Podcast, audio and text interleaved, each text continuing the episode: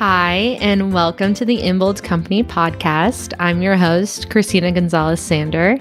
If you're new here, welcome.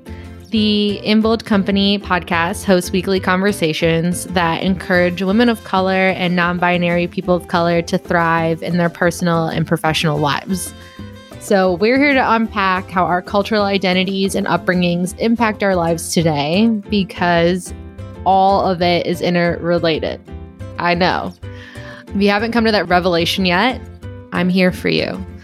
If you've been listening to the podcast, thank you for being here again this week. I know we took a break last week, but man, that burnout is real right now in quarantine, and I needed a break. So hopefully, y'all are giving yourselves some rest, relaxation, some self care. And today we're going to talk all about self care in terms of pleasure and sexuality and sensuality with our guest. Irma is the founder of Dirty South Sex Ed. And if y'all aren't following her on social media now, you definitely need to. Irma is a certified sex educator in Texas and a client services manager at Jane's Due Process, where she helps Texas minors exercise their reproductive rights to an abortion. Prior to joining the JDP team, she was an abortion counselor at a local Austin clinic, as well as a birth doula. And now, as the sexpert on staff, her focus is to connect the harm of sex negative anti abortion rhetoric into a wider sex positive reproductive justice framework where marginalized people are shamed and robbed of their autonomy. She believes that when Black, Indigenous, and other people of color experience pleasure on their own terms, it's an act of protest, but most importantly, self care.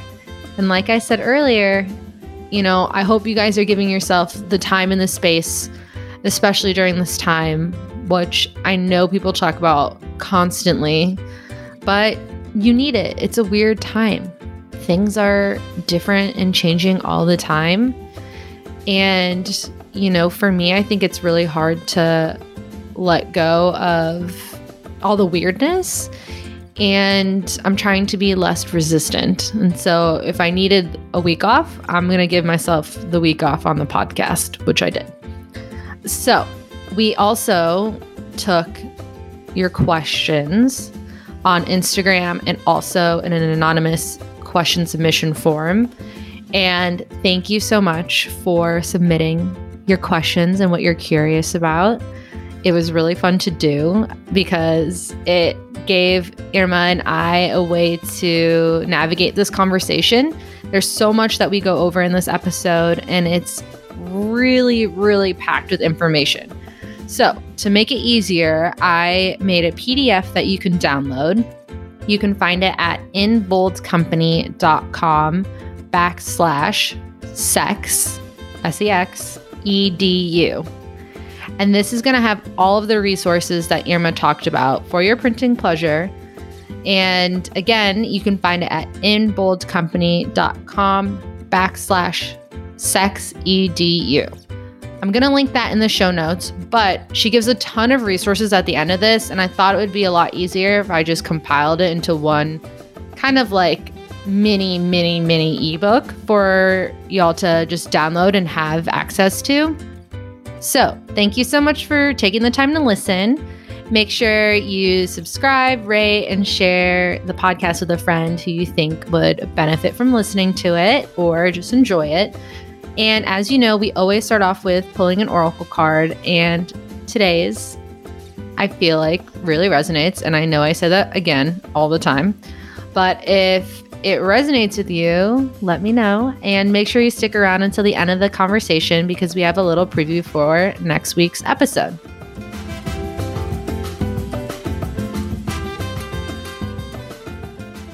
So I'm really excited because I think maybe I had seen your account on Instagram somehow. And then I was talking to Jane and she was like, Hey, Irma would be a really good person for you to have on the podcast. And I was like, Oh, I already had her in mind. Oh. So, oh. yeah. That's great. How do y'all know each other? So Jane and I actually have an office together through oh. like my full-time work stuff, but I've also been on the Boss Babes committee and yeah, so we do a lot of overlapping things. I'll be a mentor for their mentorship day coming up in June and we'll have like an opening conversation for that mm-hmm. with a, a past guest on the podcast so we do a lot of things together, I feel like work wise. okay, gotcha. Yes. What about you? I've just attended her Boss Babes events. And I remember one event specifically where I actually got to meet her, and that was an abortion education session that we had. And mm. usually anything like sexuality or reproductive justice related, I'm at either because of my role in my job or mm-hmm. um, I'm just curious to see how other people like present stuff. But that one was being led by a friend of mine. So I got to meet her there. And then from oh, there, I just have been seeing her around. That's awesome. Well, I feel like you just started your page, right? Not too long ago. Correct. Yeah. I've been focusing on the sex ed stuff since this February through my social media platform, but I've been in the like game for maybe five years now. Okay, cool. I mean, you just started this page in February? Mm-hmm. Oh my gosh. See, so like I said, people are loving it. I feel like you've blown up. People really resonate with what you're putting out there. Yeah. And honestly, it's still mind boggling to me because I'm like essentially fairly new, you know, to the game. Mm-hmm. I don't consider myself as an expert just yet. Like, I know my stuff, but I have been working with so many sex educators and doctors and nurses in sexual health for a long time. And mm-hmm. they've also been in the game for a while. And some of them do have social media platforms. They are white, but because they've been in the game for so long, in my mind, I'm like, I don't understand why I'm blowing up and like they're the ones with like even more information than I have. But I do understand that just having that cultural piece of being able to relate to folks mm-hmm. does help where people can just feel a lot safer and feel like we can relate in certain things. Mm-hmm. But yeah, it's like I said, I'm also shocked. no, I think it really it's a testament to what people are interested in, right? And mm-hmm. what people mm-hmm. are curious about. And it's funny that you mentioned, you know, you feel like other people have been in the game longer and have more expertise. I was just listening to this webinar and the girl that was doing the webinar, she was like, in all honesty, you don't even need to be an expert because if you're not an expert, you can be a little bit almost closer to your audience because you're both kind of exploring things at the same time. Mm-hmm. You know, like you could still be a resource from somebody and maybe not feel totally 100% knowledgeable in what content you're giving out, but it's the important thing. The important thing is the intention and like what you can help do for them, right? Like that transformation. And I remember when I saw your page, I was like, oh yeah, I have to talk to her because this is even something that I'm uncomfortable talking about, if I'm being super honest. you know what I mean? Like, mm-hmm. I never thought that I would have a conversation like this about sex education. And typically, when you host a podcast interview, at least in, for me, a little bit of my life comes forward through the podcast. So yeah, you know, it's just a uh, sex is a personal thing that I don't think a lot of people really know about, generally speaking. Exactly. And if they do, it's a hush hush topic that you don't talk about. There's a lot of shame around it, a lot of repression. So, which we're probably going to get into later. And that is essentially the issue because of all of those negative feelings surrounding sexuality and all of the stigma that comes along with it, you have such an important topic that is not being talked about. And it's doing more harm than good because sexuality is a part of who we are. It's mm-hmm. what constitutes as us being a human being. You are a sexual person from the day you are born to the day you die. There is no way around it. As much as you want to repress it, as much as you don't want to talk about it, it's just in your DNA. It's who you mm-hmm. are. And it's definitely a conversation that a lot of people don't want to have or are scared of having, but a very necessary one. Yeah, no, I definitely agree. Well, before we kind of dive into everything, what I typically like to do is pull an oracle card. So if people have listened to my podcast a lot, they know that I do this every single time. And I'm just going to start shuffling. Mm-hmm. And then I'll pick the card off the top whenever you tell me to. Stop. uh, stop. Cool. So this card says share, which is interesting. I just love being able to pull an oracle card beforehand because I've never once looked at one and thought this doesn't resonate. Yeah. um, you know what I mean? And so the card says share your unique gifts, no matter how seemingly unimportant they may look to you. When you share your gifts in an authentic energy, the whole fabric of the earth's frequency is changed and major abundance and blessings will appear in exchange. Well, then. I know. That's really good. I know. It's all of that always like shocks me because I'm like, how did you know? Yes. We're about to share a lot right now. We're going to share so many things. And also, all these people that sent in their questions also shared a lot. And I'm happy that I thought about doing the anonymous submission because I was thinking, oh shit, what if somebody has a question, but they don't really want me to know specifically, you know, who they are? Mm-hmm. And even just being curious enough to send in your question, I think is is showing a little bit of vulnerability. Oh, absolutely. You know, so well, I know we talked about it a little bit that you've kind of been in the game around sexual well being and education. Can you tell us a little bit more about how you got started in this or like what piqued your interest?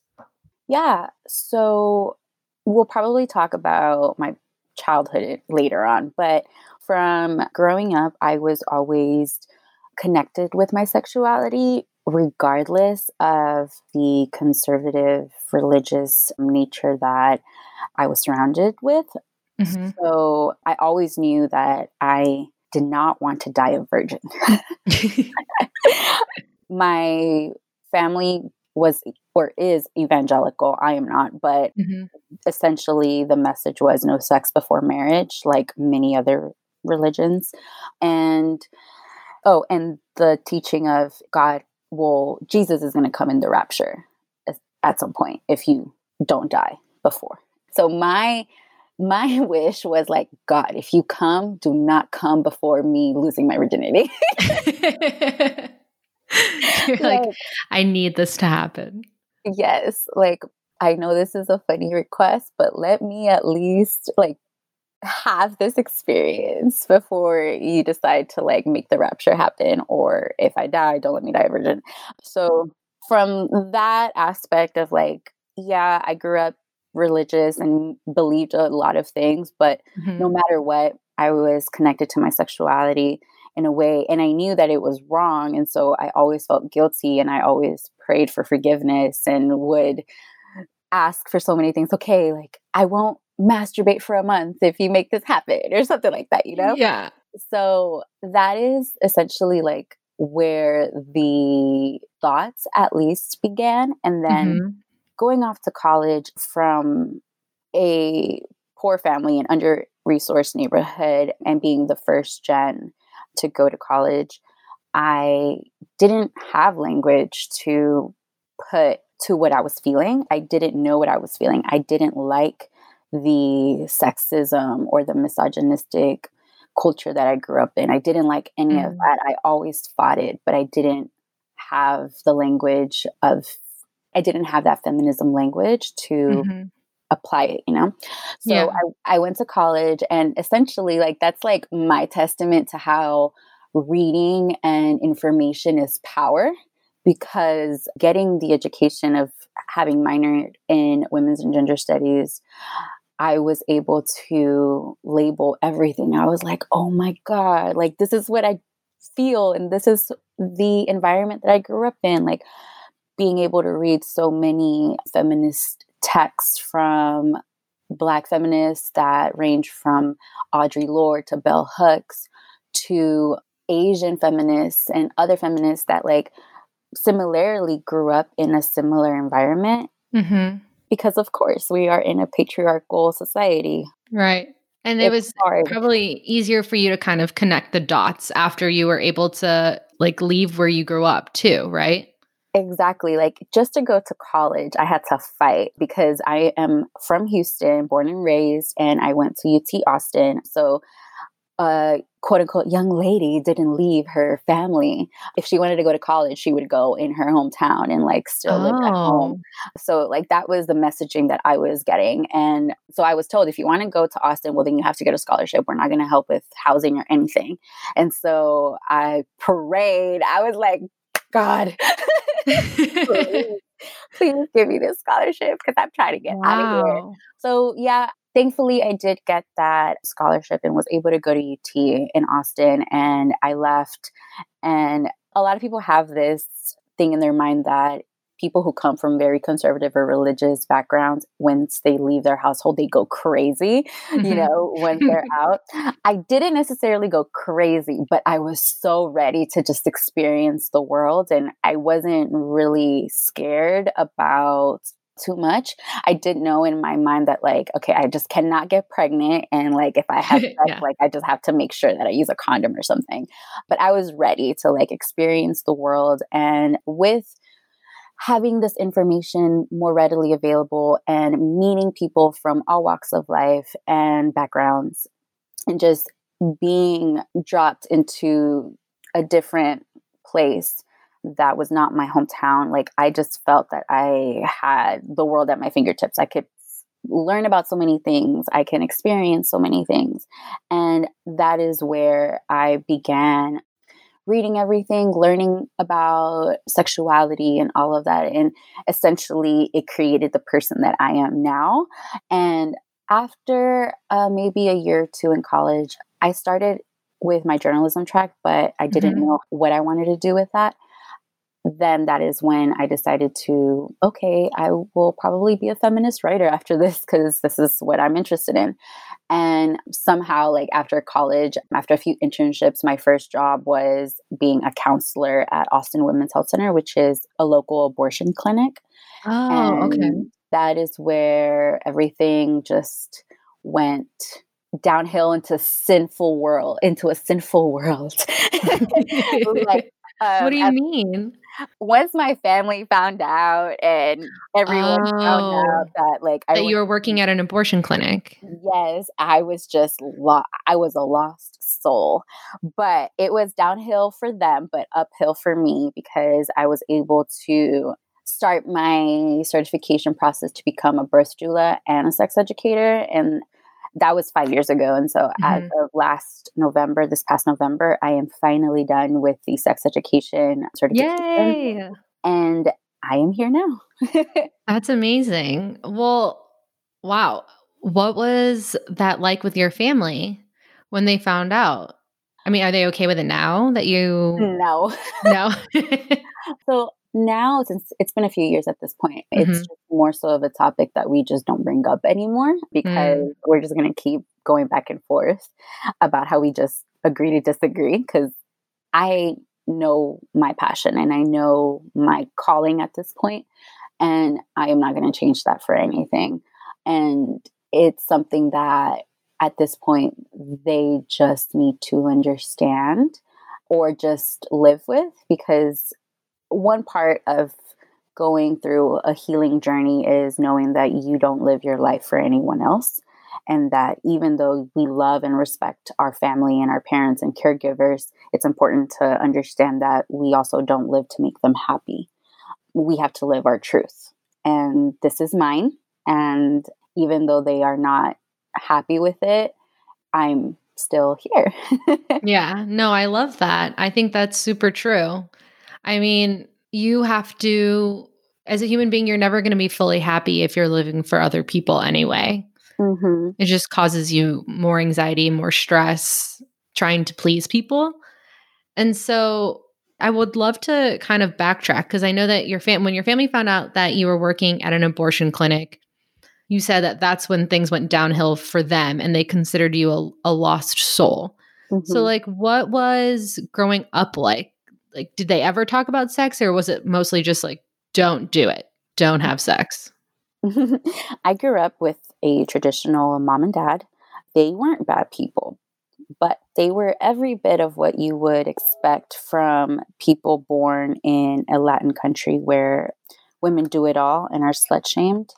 So it was a combo of different realities. Mm-hmm. And where are they from? So I, my stepdad is from Mexico, mm. and being from conservative Latin countries and also being religious, evangelical, and being a poor family in an under resourced neighborhood, that is something that I bring from my context when it comes to how I relay information about sex ed. Mm-hmm. I was more influenced by patriarchy and hypermasculinity because of where I lived and who I grew up with. And that caused more abuse, more violence, more adversity. And it's important for folks to remember that women and girls who are raised in the hood, like they are deprived a lot more from protection and they experience more abuse, violence, and adversity than those who don't grow up in those specific environments. Does that make mm-hmm. sense? Yeah. So that is essentially like what I like to talk about a lot in the way that I teach sex ed because mm-hmm patriarchy and sexuality impacts us way differently.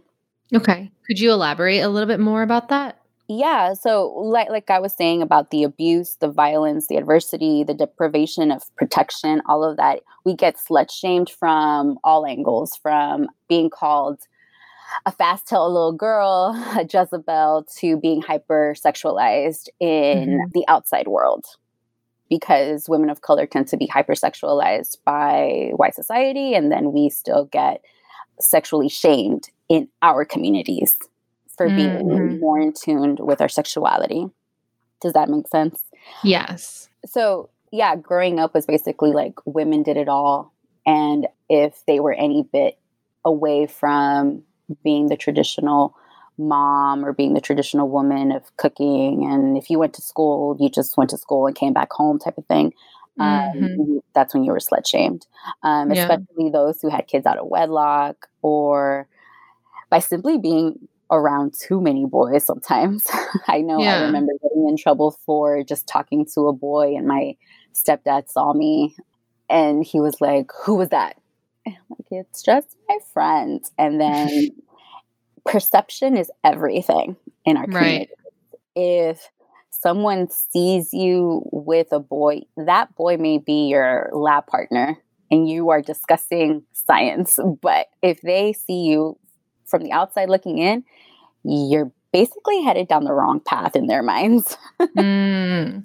Well, I think women, especially, kind of walk a very fine line, right? Between like getting called a slut, for example, and then being like too prude, right? Mm-hmm. You kind of have to, there's like a, a balance. And you see that in TV, in movies, in media, in culture. But then at the same time, women are incredibly sexualized in those same platforms. And it can be really confusing, right? They're like, mm-hmm. oh, you're showing your body, so you're a slut. Or like, ooh, you're super sexual or, you know, whatever words people want to use. But then if they're doing something similar that's, or something that's the opposite, right? They can be called a prude.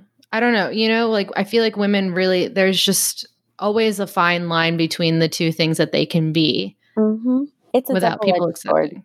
Yeah. Absolutely. No, definitely.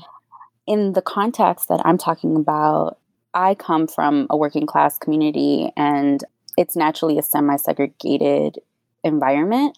Mm-hmm. And that plays a huge role in the way patriarchal narratives are embraced because our communities are very concerned with respectability politics. And because of white patriarchal messaging about respect being reserved for those who are law abiding, religious, and somewhat conservative, then you essentially get told that, like, if you're not a respectable young lady, whatever that may mean in your community, mm-hmm. then you are going to get slut shamed, you are going to get perceived a certain way. And I would like to always add that that does something to everyone's mental health.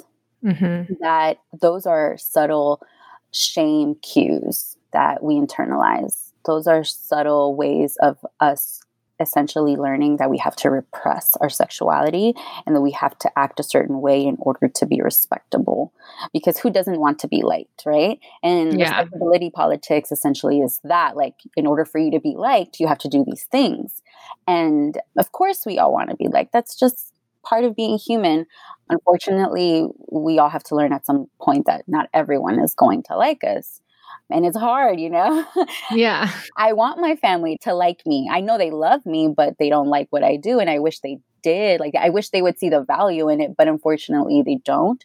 But there are other people in my life who do see the value in it. So I'm leaning on that versus the opposite. So we are fighting basically a white supremacist patriarchy out here and then toxic masculinity in here with our family and our community. Yeah.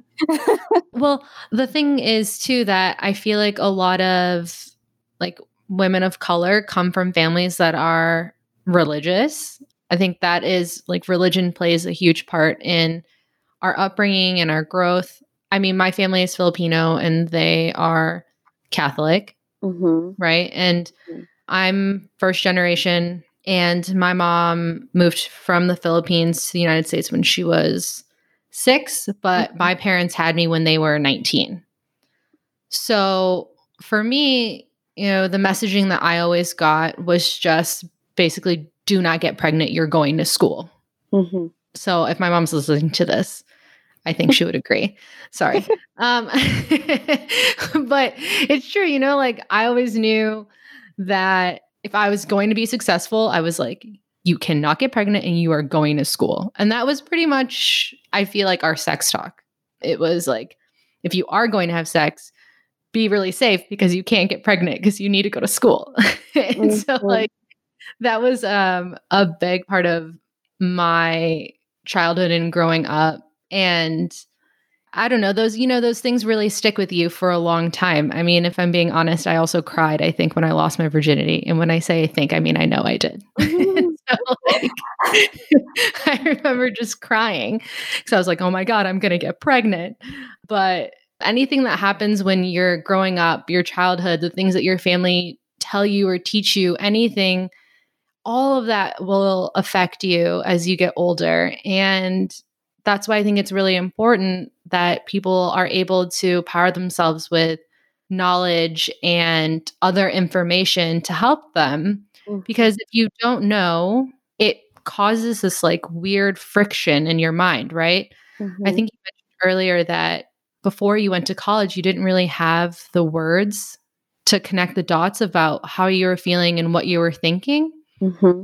And it's important to have these conversations and a lot of people are following you now on Instagram and like looking toward what you're doing because they're interested.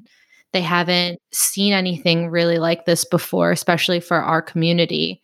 And is there something that you wish women of color were taught early on when it comes to sexual education and pleasure and sexuality? Oh, so much, right? I know. So I think that in order to answer that question, I have to like back up for like one minute and totally talk about how the sex talks that we get and how essentially they're like basically like what your mom told you, like half warning and half pejorative. They're meant to be protective, but unfortunately, they are also oppressive. And even though they're well, like our families have good intentions because they mm-hmm. want to protect us, it's a flawed response to trying to protect us because then that is when you are not able to create the language and create the important defense mechanisms against sexual violence.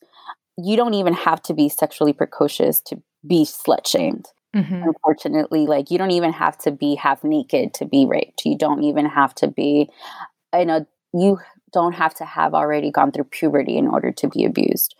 All of those things are important to remember that it's always never, of course, the victim's fault, but the way that we are raised with the language that we hear and what we are told is essentially what we are going to have to unlearn later on and understand that that was just social conditioning supposedly meant to protect us but like i said it's actually oppressive so these with women of color like i'm talking to i'm using them as my audience and my community because those are the particular experiences with which I am most familiar with mm-hmm. and who I am most in community with. And I have seen how the connection between tuning into what brings aliveness into our systems and being able to access power from personal, relational to communal, like I have seen how denying our full complex selves impacts the way we show up in the world and with ourselves. And I'm sure we can all attest to that because of our own personal lived experience. You can attest to how the difference between feeling pleasure and the way that and before you started feeling pleasure like how your mental health diff- like in your view of your own body and your own self changed and i wish now to the answer for your question. I wish that we all knew that we deserve and need pleasure to live a full, mm. enriched life, especially for those who are impacted most by oppression. Pleasure is a natural and safe and liberated part of life, and we can offer each other the tools and education to make sex, desire, and connection all of that safe and life enriching because of the way we live our lives in the world essentially like we are struggling out there. And so to be able to have this little piece to ourselves of pleasure, the difference that makes for our life, you know, our aliveness. And as a community, we are able to generate that together. We are able to generate pleasure by just being able to talk about it, you know? Yeah, that would be the first step, right? exactly. That is just feeling okay talking about it. Exactly, because then that is when it leads to learning what brings you pleasure and learning that you're not alone. Like being able to talk to a friend about it simply is just like, oh, hey, I like that too, girl. Or knowing that everyone's desires are a little different. All of that leads to liberation and justice. Yeah. Well, actually, one of the questions somebody asked was, why is masturbation deemed normal and natural for men, but shameful and weird for women? You, do you want to answer that? oh, absolutely. So, like the rest of the conversation we were talking about, there's already a lot of guilt and shame built around sexuality in general. So, masturbation is uh, is seen as this other, you know, this other category that it's not sex. Anything that is not male, female, penis and vagina, partnered sex, it's just always othered. So, first and foremost, we have to understand that masturbation is normal and it is absolutely important for self care in order to be able to know what we like in sexuality. We have to be able to explore our own body. And like I said earlier, human sexuality is a natural way of life. It's natural, and you are a sexual being from the day you are born to the day you die. Human sexuality is a spectrum of behavior, all of which is perfectly normal including masturbation, because it plays an important role in healthy sexual development. Research on masturbation has indicated that it's linked to sexual health. It is used in sex therapy as a way to improve individual sexual health and or in a relationship. Oh, interesting. What does that mean exactly? Yeah, so being able to like I said, explore your own body, you mm-hmm. end up learning what you like, what you dislike, what turns you on, what makes you tick, basically, you know? Mm-hmm, mm-hmm. And then being able to then communicate that to whoever you're having sex with or engaging in uh, sexuality with is going to be a lot easier because you know. there are still a lot of nuts and bolts to that. Like communication is, in and of itself, another issue that we have to work on because it's a different piece. Like if you come from a background where, if you come from a history of trauma and or emotionally absent or abusive parents or caregivers, it's going to be a lot harder to mm-hmm. communicate, even if you know what you like or dislike, because maybe you've learned or internalized that pleasing everyone is the best way in order to avoid conflict. And if the person you're having sex with is enjoying a certain position or whatever, you don't want to not please them and you don't want them to get upset. So you're just going to stick to whatever's happening, even if that's not what you like. So saying yes and saying no is already in and of itself a hard thing to do for a lot of folks. Mm-hmm. But with masturbation, you're doing it by yourself. So you don't have to worry about anyone else. You're just giving yourself all this pleasure and you're also learning about your body, learning what you like, and experiencing a wonderful feeling. It's the safest way to have sex, essentially. And you're also getting a host of benefits from reduced stress, you're releasing tension, your sleep quality is going to improve, your mood is going to elevate. And once your sexual journey is more like you're more into your journey, you're going to be able to have improved partnered sex.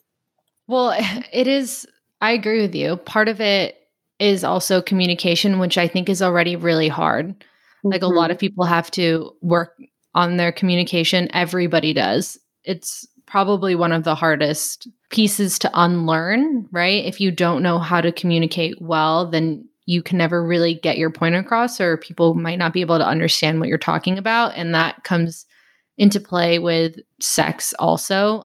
I don't know if you've watched, there's a show on Netflix right now called Normal People. Have you seen that? No, I haven't, but I've been hearing good things.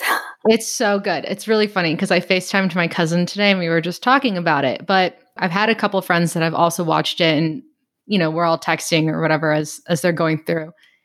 And this is a spoiler, so if people don't want to like watch it, I'm so sorry. So basically in the show, and I feel like this might be a good example to kind of get people thinking about communication and putting it into a little bit into context if it's hard for them. So one of the main characters, her name's Marianne, and she comes from a family where the the father was abusive.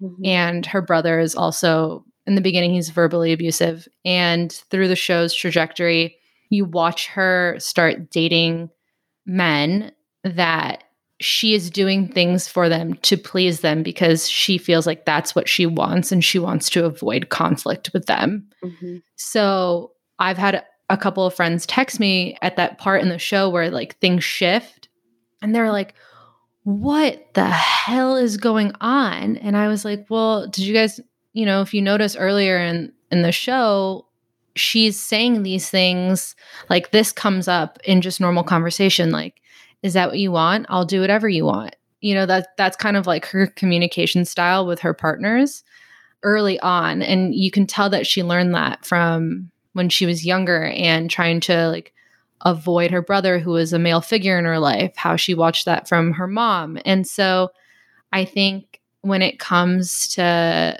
sexuality and sex and masturbation there is all these different aspects that come up in the bedroom whether you're alone or with a partner mm-hmm. and it's all of that you have to heal and it's all interconnected but I just thought that I would point that out because I think a lot of people are watching that show right now. And I think that that's a perfect example of how the things that you learn as you're younger do affect your life in every aspect, including sex. Absolutely. That's perfect. That's a great way to contextualize what we're talking about because, yeah, I can say all of these like studies have shown that masturbation is integral to normal sexual development, blah, blah, blah. But being able to contextualize it and say like this is what is happening and like the reasons that we feel this way is because of the way we were raised or so and so is how it makes things click I want to just add is that exploring your sexuality before you experience partnered sexual activity that is what's going to help you navigate that encounter in a less shaming and more pleasure based way. But it's also important to remember that if masturbation isn't your thing, that's okay too. And if you get pleasure by giving others pleasure, that's also a thing too. Everyone is different. Everyone experiences pleasure different. Everyone's desires are different. So, just to not leave anybody's experience or reality out from this conversation, I just wanted to add that. Yes, definitely agree with that. I was like, everyone remember that what I said was in context to that show if you have watched it. Then you will know what I'm talking about. I was like, don't forget, in context, everybody. Big thank you to Boss Babes ATX for sponsoring season one of the In Bold Company podcast. So, you guys, I love this nonprofit so much because they have been so supportive of In Bold Company since the very, very beginning, and especially with producing this podcast. So, not only have they supported me, but each year they educate and connect 1,500 plus emerging women and non binary creatives, entrepreneurs, and leaders through their different programs with 20,000 plus community members per year attending their programs. I mean, honestly, that's like a mouthful for me to say, but they do such a great job. And we all know that being an entrepreneur, creative, human trying to do things is super hard without access to resources and community. In May 2020, Boss Babes ATX will be introducing their first ever membership. So, this is for women and non binary leaders seeking personal and professional development. The membership tiers will be anywhere from 5 to $50 a month, and it will include access to Boss Babes ATX personal resource guides to intimate networking, and trainings with other thought leaders and mentors in the community.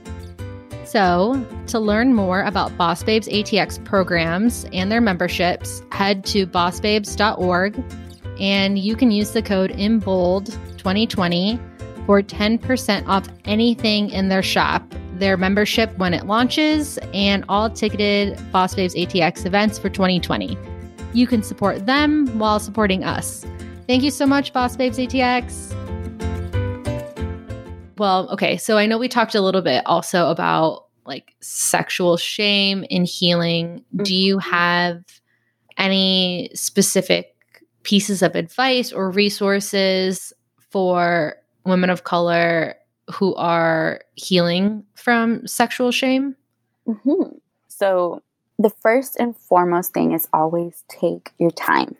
Our society is moving forward in a way that like yes like in maybe the next 50 years or so i truly do believe that like sexuality is going to be less taboo than it is now but in no way let media or anybody like rush your healing. Um so yeah take your time because feeling shame is predictable in the process of healing one's sexuality. It's going to come up sooner or later or in the middle or during the time that you're masturbating or after, you know, but always remembering and going back with compassion to yourself and knowing that what you are feeling is social conditioning. But essentially, we should all be able to ask for what we want. And just to reinforce what I said earlier, that can look different for folks with a history of trauma. Being able to say yes to what we know and what we want being able to say no to what we know and what we don't want, understand each other's desires. We can develop all of that by practicing over and over and over. Like it is not something that you're going to learn tonight, tomorrow, in one week. You're also going to be uncomfortable, but that's also going to help you be honest.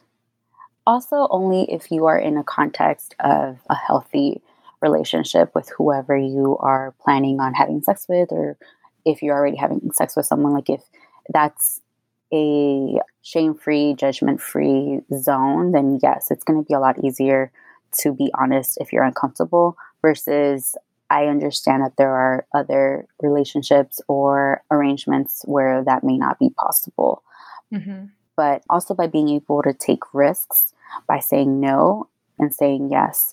I keep going back to that saying no and saying yes piece because those are the first words that will help someone's communication journey.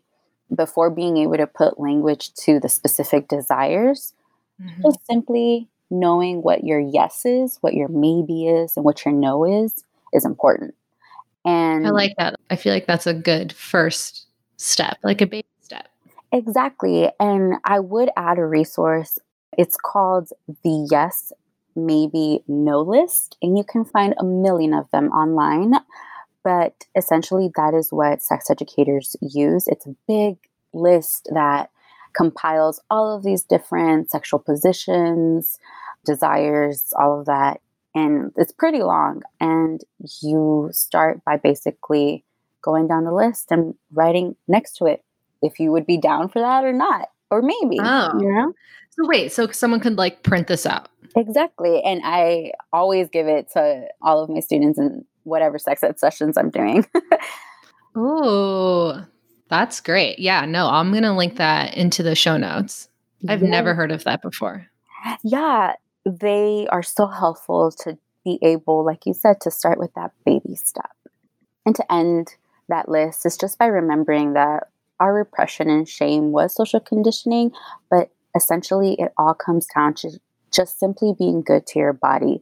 If masturbation is not the first thing you want to do, whatever gives you pleasure is where you will start. For example, if eating a cupcake is what makes you feel good, eat that cupcake. and then little by little, like the things that make you feel good, you're going to want to feel good more often and you'll be a little more comfortable to explore your body. And if you still don't want to get to the masturbation part, just looking at yourself naked in the mirror, start there. If you want to be able to know where to touch yourself, you'll have to look at your genitals at some point. Look at your vulva and then open your labia majora in order to see your clitoral hood. And if you've never had a sex toy, but you don't want to invest in something elaborate, starting off with maybe a bullet or a dual tip vibrator to be able to experience the vibration sensations if you don't feel comfortable using your fingers. You know, sometimes a lot mm-hmm. of sometimes people want a barrier between their hands and their genitals, and that is where sex toys come in. And being able to destigmatize sex toys to understand that they are so helpful and they are a natural part of human sexuality experimentation as well is important. Ooh, yeah. I like that. Okay, that's great advice. So, like I said, we had a ton of questions. So, I want to try to get through as many as possible, but some of them are going to be a little bit of a longer, it's not really a yes or no kind of question. Okay. But I want to start off with one that I think maybe people can resonate with since they are in quarantine right now. One person sent in a message that said, I'm stuck at home without my lover. Do you have any phone sex tips? I will definitely send you a few links because I feel that that list is somewhat long, but always first and foremost get consent because people can uh, screenshot or record you. But once the consent piece is laid out, if you are able to use video chat, FaceTiming sex dates are a thing where you both use different sex toys to be able to masturbate. Um, there are also a lot of couple sex toys that I will send you links to so that you can link it if you want. I will. Yeah. So basically, with I love couple sex toys because one partner can control the vibrations and the sex toys being is essentially hooked either on the panty or is like a clip where one part is inserted into the vagina and then the other part kind of lays on the vulva to touch the clitoral hood and one partner can control it by using it for vibrations you know? Mm, like an app. Exactly. So that's one way of being able to experience something as a couple or as as partners.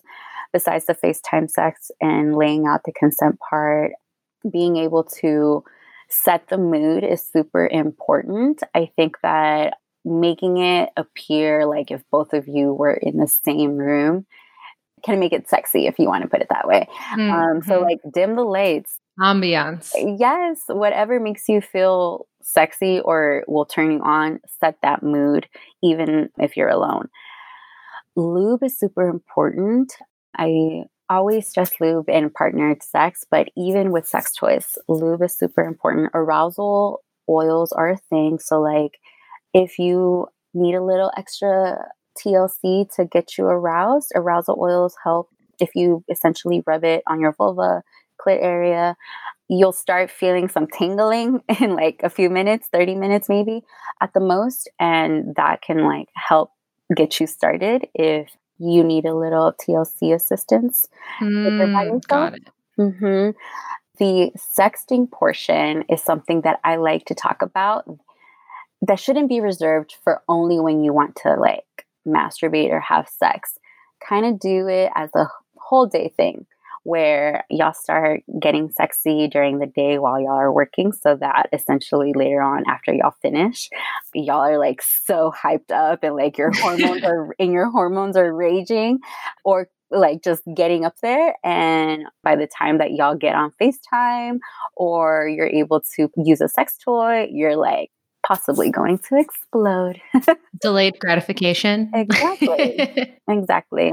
Oh, no, I love that. I feel like, I mean, I'm 100% going to link all of this in the show notes and then we can talk about it later. Like any of your like favorite brands or ones that people should look into. Mm-hmm. The last thing I mm-hmm. wanted to add was for those who don't have a partner but still want to do something sexy, attending a virtual sex party, that's a thing and they are happening. And I will also send you an, another Whoa. link to that. Like, if you were planning on maybe before quarantine, like, I want to have a cool sexual journey this year, and you want to mm-hmm. attend a virtual sex party, that's a thing. I did not know that was a thing. All right. Yeah. We're going to link all of these things. I was like, dang, I don't know what that is, but I will look at it also when you send it to me. okay. I'm like 100% positive that I know people are interested in that from the questions that we I have received and the responses to this podcast episode. Okay, another question that we had was can you be overly sexual? Is that a thing? Can it be too much? No. The times that hypersexualization occurs is usually like created by another being like like another party and it's imposed on someone else like this person is super sexual when in reality most of the time they're just being normal and engaging in their sexuality there is a spectrum in regard mm-hmm. to desire where someone can be more to the right where their sexual desire is like more higher than those in the middle, which is average. And then there are folks who are asexual who have no sexual desire at all. So it's a spectrum. All of it is normal.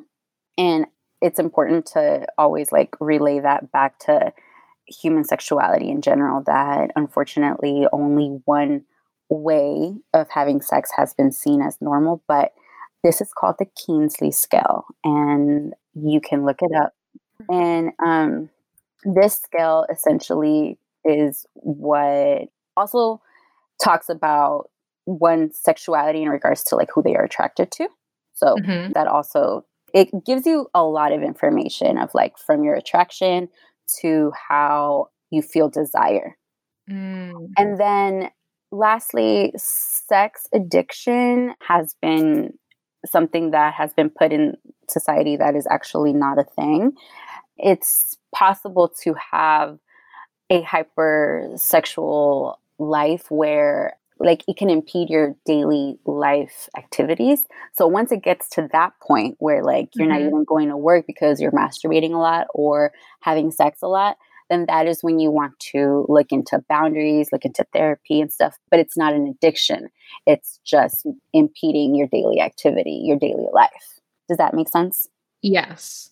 So, on the other side of the spectrum, I had someone write in, I'm never horny and never masturbate. What's wrong with me? And I know that we, you already mentioned that there is nothing wrong with anybody that could be your normal, but I just wanted to have you speak on like the other side of the spectrum. Mm-hmm. I remember saying a little earlier that if you that if masturbation is not your thing, that mm-hmm. is okay, and if you don't get horny, that is also okay. Like I said, a lot of people are also asexual, and that doesn't necessarily mean that you cannot be romantic with someone. It just means that you are not horny and that you don't get horny. If you want to get horny, then we can definitely talk about that. And that is when a sex therapist or a sex educator comes in the mix. And we do a lot of talking about what brings you pleasure and all of that, or just help you navigate. And it's a journey, but essentially, you're working with a professional to be able to navigate that.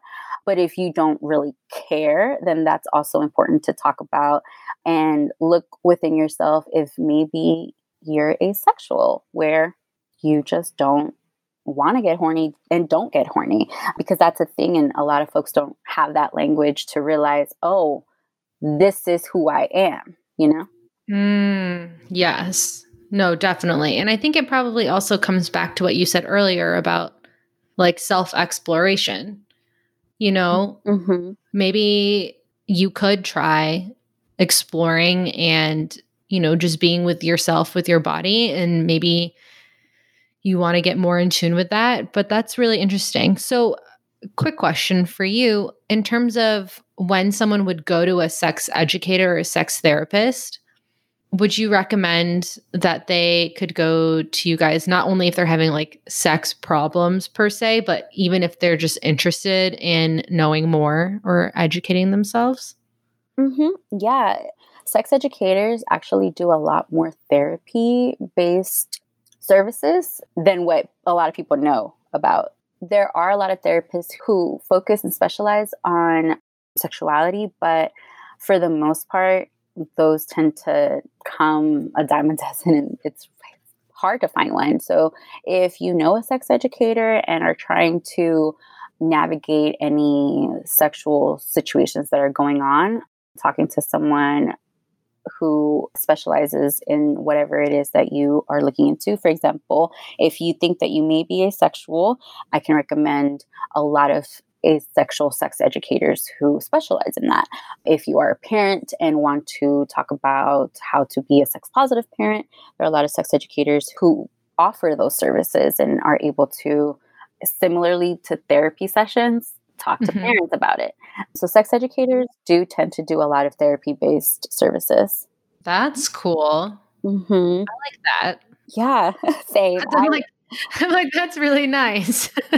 yeah, I think essentially even your friends at the end of the day can become your your sex therapist if they are more knowledgeable of course in regards to sexuality and all of that. But i think that healing is in part based in community. Like you have to have a supportive judgment free community and being able to just talk about it with someone that you trust is like the first step. And so being able to talk to your friends and be like, hey, I like this and I just don't know what to do about it. And being able to have mm-hmm. a friend there be like, oh, I read this awesome article that says that that's normal in the sense and that. And then that person then goes and feels shame free to explore that even more. Does that make sense? Yeah. Mm-hmm. Oh, no, that's great. Sorry, I'm like writing down notes because I definitely want to make sure that people remember this part of the conversation because I think that that's really important. And another question that we have, which is again about like kind of sharing, you know, this theme of sharing. And this person wrote, why are STDs stigmatized in our society? They're so common, but a taboo topic. Uh, well, we can go on and on for that I know. That's, yeah, that's like a whole other podcast episode. I feel like. Mm-hmm. And I will also send you a link to another sex educator who specializes in destigmatizing STIs. And I think that she would be great to be able to get even more information. But like, just like what we were talking about earlier, where respectability politics comes into play in our society, STIs are essentially seen as the consequence of someone being too sexual or dirty, all of that. And a few myths about STIs that are common, for example, that STIs are the result of poor decisions and immoral behavior. But mm. what people should know is that one in two people will contract an STI before 25. And wow, STIs are not dependent upon your character. They're an expected outcome of partnered sex. They're essentially what, like, if you go ride your bike, you can fall and you can scrape your knee. That is just reality. If you have sex, the reality is that there is a chance that you can get an STI. It's important to practice safe sex, but that's not going to guarantee 100% that you're never going to get an STI because even people who are super careful and everything have been able to contract an STI or get pregnant. It's not dependent upon their character, but that's just biology. That's just what happens. Mm-hmm. I mean, you could have sex one time and that could happen. Mm-hmm. And it's important to also remember that just because you don't have any symptoms doesn't mean that you don't have an STI. so, a lot of the folks who speak the loudest on that, it's kind of like look inward. You may not have any symptoms, but for example, with men, HPV isn't detectable mm. all the mm. time, but mm-hmm. they're the main carriers. mm, yes, you're right. I've seen many pamphlets about that literally since college. And I feel, you know what I mean? I feel like mm-hmm. everyone always talks about HPV. At least when I would go to the gyno at Iowa, I felt like there was like always a sign and they were like, get your vaccine. And I was like, yes, duly noted. But that's a good thing to bring up because that's also true. If you are a guy and you have HPV, you might not even know that you even have HPV and you could still give it to somebody. Exactly. And Okay, we have time for like mm, I would say like maybe like two more questions that aren't going to be like super crazy long, but I can also send these to you so that if you have other resources, maybe we can include them in the show notes. Mm-hmm. But this one says every time my significant other and I attempted uh, vaginal intercourse, she was in major pain. There isn't much about this online. Either way, we have since found our own way of making love with lots of foreplay, masturbation, and oral sex. I just want other couples to know that it's still possible to have amazing sex, but we can't find any information about this. Is this a condition? So, there are several reasons that mm-hmm. vaginal pain can be occurring, and essentially, you would have to speak with a doctor about it. And unfortunately, it's going to be a long journey of trial and error until the doctor is able to pinpoint what is causing it because there are so many reasons. Mm. Um, the most common reason is vaginismus. And that's when any kind of penetration feels painful and impossible. So, if penetrative sex hurts, or inserting a finger or a tampon, or having a pap smear or pelvic exam hurts, then that is important to talk to your doctor about. And until the correct medication is prescribed, which, yes, there is medication to help for this, be able to like feel a little better. But it's also a mental health situation where getting anxiety automatically makes your body um, mm. tighten. And with that tightening, it also tightens your pelvic. And from the fear that penetration will be painful, like all of that is what's going to cause that anxiety. And so that's going to cause the involuntary spasms of the pelvic floor muscles, which in turn will cause that pain for penetration. So mm. it's half mental health and half physical symptoms that need to be addressed with a doctor. And there are some contributing factors to that. Some of them can mm-hmm. be endometriosis. The person could have a history of sexual assault. even having the history of having a conservative moral education, like we were talking about earlier, can cause this. Mm. yeah, there are several contributing. Lots of layers. Yeah. A few treatment options besides obviously talking to your doctor are vaginal dilators and lube and taking it slow. You want to be able to communicate with your partner if penetrative sex is what y'all want to get to, because I do want to point out that penetrative sex is not the epitome of sex and it's not what defines sex. You can define sex however you want. So if foreplay is what brings you the most pleasure, if mutual masturbation is what brings you the most pleasure with your partner, like all of that is valid and all of that is considered sex. So, yeah, so if you are trying to have penetrative sex, apart from vaginal dilators and therapy, physical and psychological, there are different treatments that a doctor can help with for that. Okay. That actually answers somebody else's question as well. So I'm I'm happy that we asked that.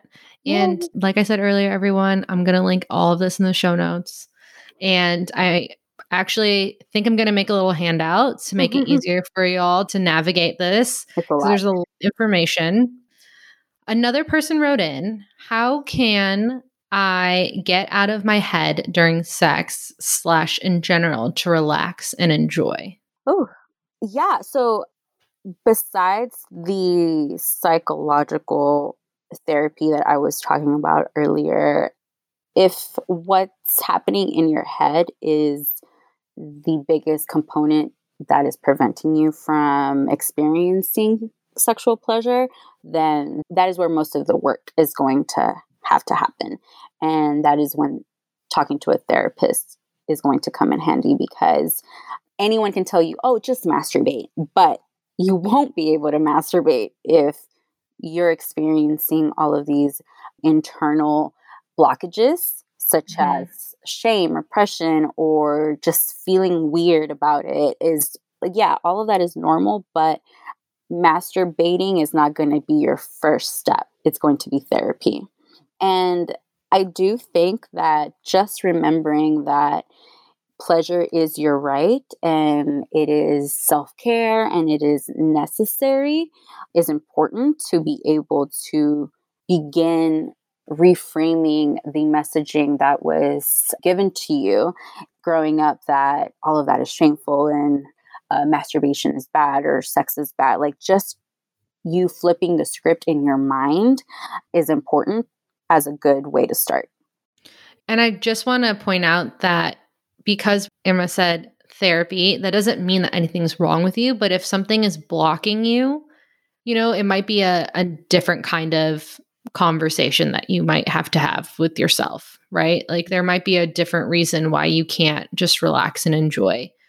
And I think it's always easier when you can talk it out with somebody else, even if it is a friend. Like, you know, what you said earlier about community and being able to have an open, safe conversation. I think that you could even start there.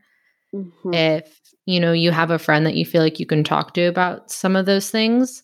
So if you are trying to have partnered sex, but you're just getting into your head. So, like what I said earlier, essentially just gets you to step one of exploring your body. But if you have a partner who you feel safe with and is willing to help you, like first letting go of assumptions of like what sex is and like what pleasure is because all of that is unique to you and letting go of the end goal of orgasm like people put so much pressure on orgasm that they miss so much pleasure along the way so like asking for like oh touch me here touch me there or stop that feels good or actually i don't like that let's try something else all of that is super important and that you don't have to do every single sexual position or any of that. Like you are able to start slow and then just recognizing your progress is going to be able to get you further and further.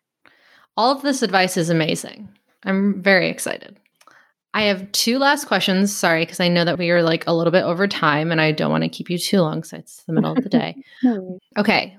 One of them is Could you provide any resources for anyone healing after an abortion? Oh, yes. So, mm, that's my jam just mm-hmm. because I work in abortion a lot more. But there is a big website where you can read all of these different stories. So basically, in the reproductive justice world, we talk about how mm-hmm. storytelling can be used as a healing tool. Mm-hmm. And how being able to talk to someone or hear other people's stories is important to be able to put language to what you're feeling and knowing that you're not alone. So I just remembered the website. Um, so if you go to saying abortion aloud, you will be able to read about other people's stories and we testify. So we testify.org and saying abortion aloud.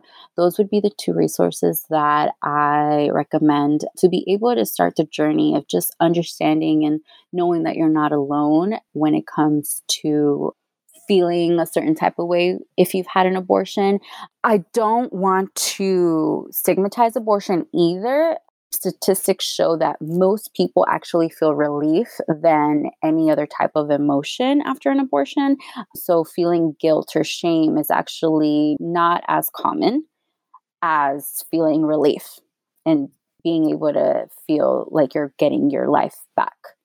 But for that percentage of folks that do feel shame, sadness, all of that is completely normal, apart from pregnancy hormones that are releasing from one's body after an abortion that can definitely make those emotions louder.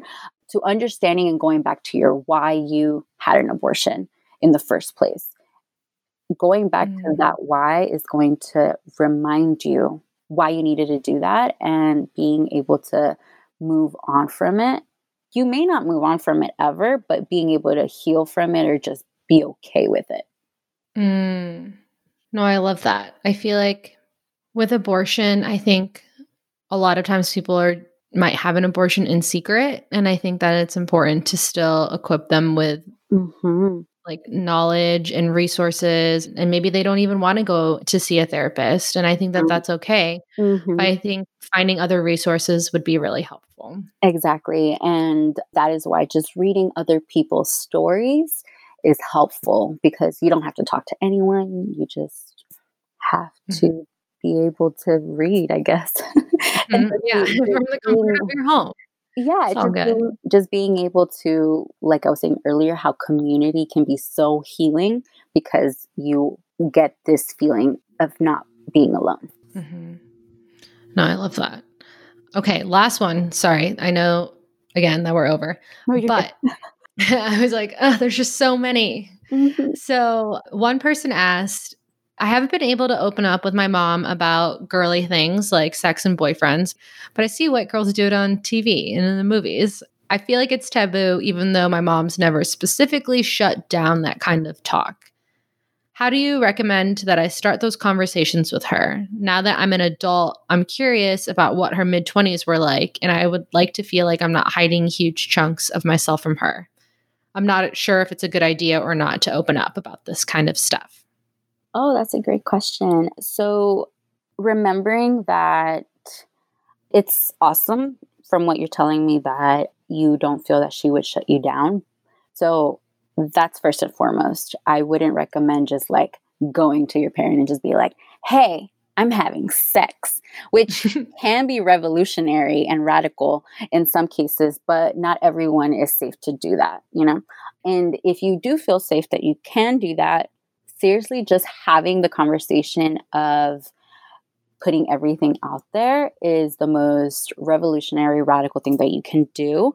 And remembering that sex is normal and human sexuality is such a normal part of life that our own parents like in how did we get here our parents had sex mm-hmm. and some of us have heard our parents have sex, and that is part of destigmatizing sexuality, even in people that are of the older demographic. There is a whole sex ed category about talking about sexuality in people past 50 because a lot of people desexualize that demographic and don't realize that actually they're still having sex and it's completely fine. So being able to open up that conversation of simply being shame free about it in regards to hey, I am having sex. I'm curious to know how your sex life was. If you think that you will get shut down, well, then maybe just talking about like, what do you think are the safest methods to having sex? If that's a more clear path of being able to have a conversation with your parent, because mm-hmm. a lot of our parents like to be helpful in some type of way like they want to protect their kids and so being able to have that conversation of like okay so like how can you help me? Even though you probably already know but once you show them that you need them they're going to open up and be like oh yes let me tell you. This is what mm. you do. And then it's like oh okay yeah because i'm having sex. Yeah like cracking the door open. Mm-hmm. Oh my gosh, I wish we had more time. I feel really bad for our, I mean, I can always send these questions to you. I was like, literally, there's so many. I think some of them, I just want to point out that, like Irma said, sexuality and sensuality and sex, there is a spectrum.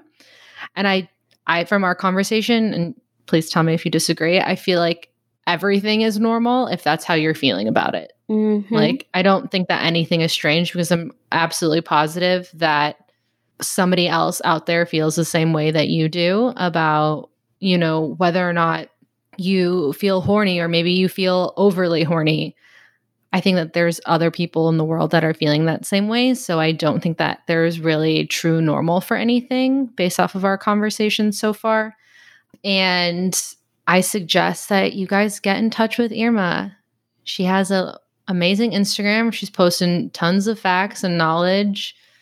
We're going to share everything in the show notes. And I'll probably break it down because there was a lot of information, I think.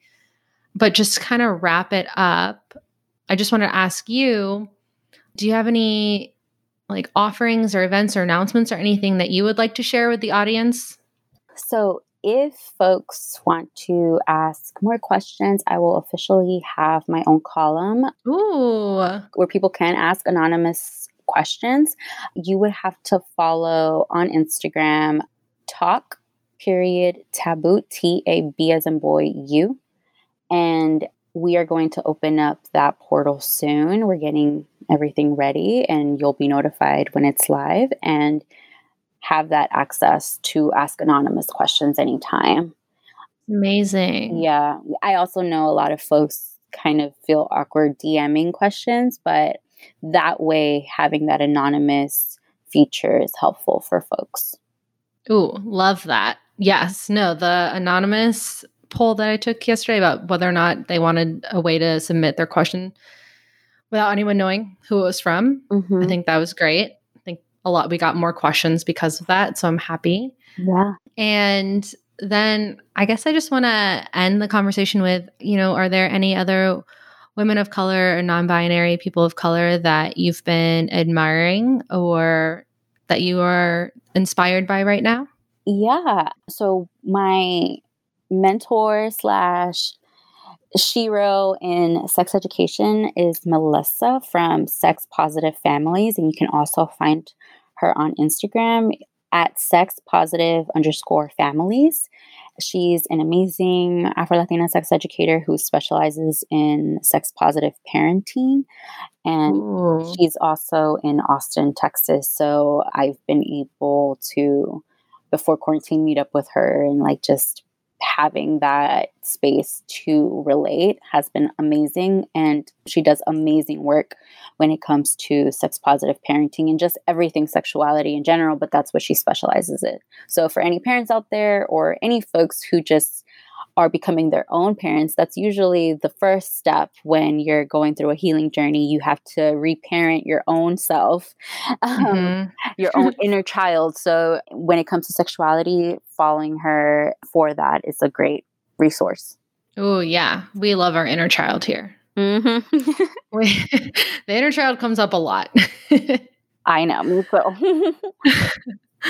Well, thank you so much. I am super excited. I can't wait to share all this information with everybody.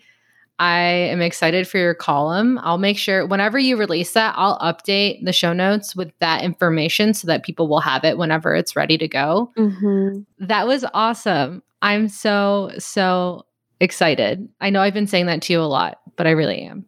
oh, yay. I'm so happy. I sometimes get like anxious as well because I'm like, so new and I'm like, I know I know this information, but like doing a podcast, wow that's awesome.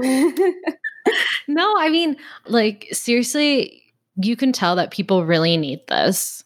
You know, mm-hmm. having another resource, being able to get connected with you in the work that you're doing, I think is really important because it's just so hard to talk about too, because there's so many layers, right? Like, there's your religious background, your upbringing, your friends, your environment, like any sort of thing can affect anyone's view on sex, pleasure, sensuality. And it's hard to cover all the topics.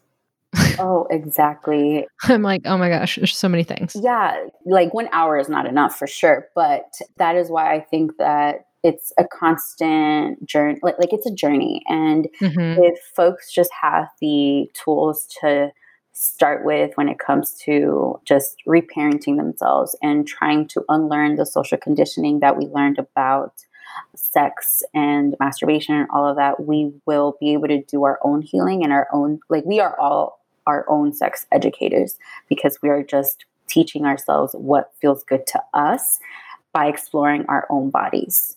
All that sex educators and sex therapists can do is just give you the tools on like getting you there to explore yourself. Yeah. Oh, I love it. Well, thank you so, so much. Have a great day. All right. Well, that was my episode with Irma. Thank you so much for listening all the way until the end. I hope you learned a lot from this episode. I know that I did. It's really fun. And this is why I like making the podcast to learn about new things and get other people's perspectives. And I really, really, really tried to answer as many of your questions as possible. I know we ran out of time, so if you didn't hear an answer to your question, please make sure that you go follow Irma on social media. I'll link her anonymous sex column to the show notes as well. Along with that info, you can download everything that she talked about the yes, no, maybe so list and all of the other resources that she mentions right at the end for free at inboldcompany.com backslash sexedu. Again, that's inboldcompany.com backslash sexedu. Then you can download it and print it, and I put everything in one PDF so that you have it and you don't have to go like Googling or whatever. I'll make it really easy for you. So, if you like the show, share it with a friend you think would like it too. You guys know I always say that. You can always find me on Instagram at InBold Company. Make sure you rate, subscribe, leave that review for me. It helps other people find us. And, you know, I know I like to make the intros and the outros quick and dirty. If I'm being honest, it's not typically my favorite part to record because it's just me talking to myself. Well, talking to you, but talking to myself. So I don't know. Do you guys want to hear more from me? Curious about what your thoughts are on that. And next week's guest, we are going to have the lovely and very patient with technology, Riley Blanks, on the podcast. I say that because I had so many internet issues the day that we recorded this, but she was such a gem and very lovely and understanding about the weird, terrible Google Fiber situation that was going on. Google Fiber, I'm calling you out. But Riley is the founder of Woke Beauty, and she actually just released her own podcast. And we're going to dive a little bit into that. We're going to dive into biracial identity and finding your people. So, if you're still listening, the theme of the episode is share. So, DM, comment on the episode, post on Instagram, share how share resonates with you. Maybe you are sharing some of your wants, needs with your partner, like we talked about, communication. Maybe you are sharing some of the resources with a friend that you think might be interested. I don't know. Let me know. All right. Thanks so much. Until next week.